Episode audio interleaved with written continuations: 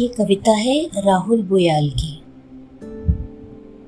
हमने जन्म लेते ही शुरू कर दिया उसकी कोह का खनन।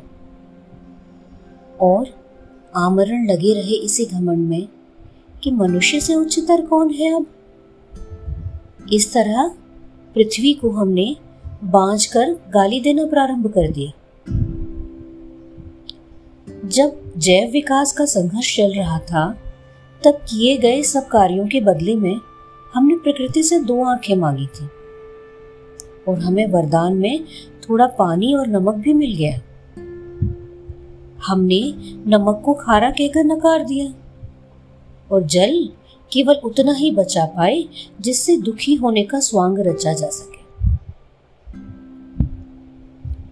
हमारे पूर्वजों ने हमें एक विरासत सौंपी थी ताकि दुनिया में रोशनी और चेहरों पर तेज बचा रहे।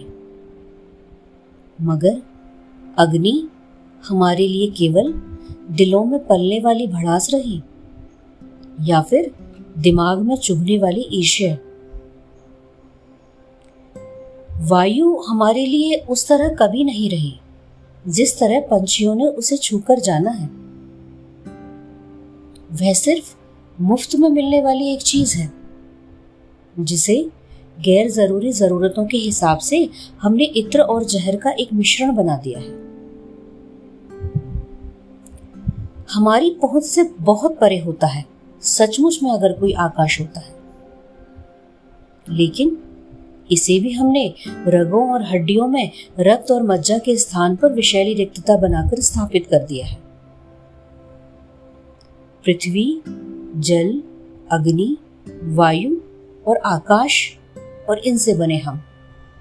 और हमने अपने होली को ही नष्ट कर लिया है। हमारे साथ घटित तमाम दुर्घटनाओं के लिए समय को दोष देने वाले हम मनुष्य, अब हम अगले कई युगों तक अमानुष रहे जाएँगे।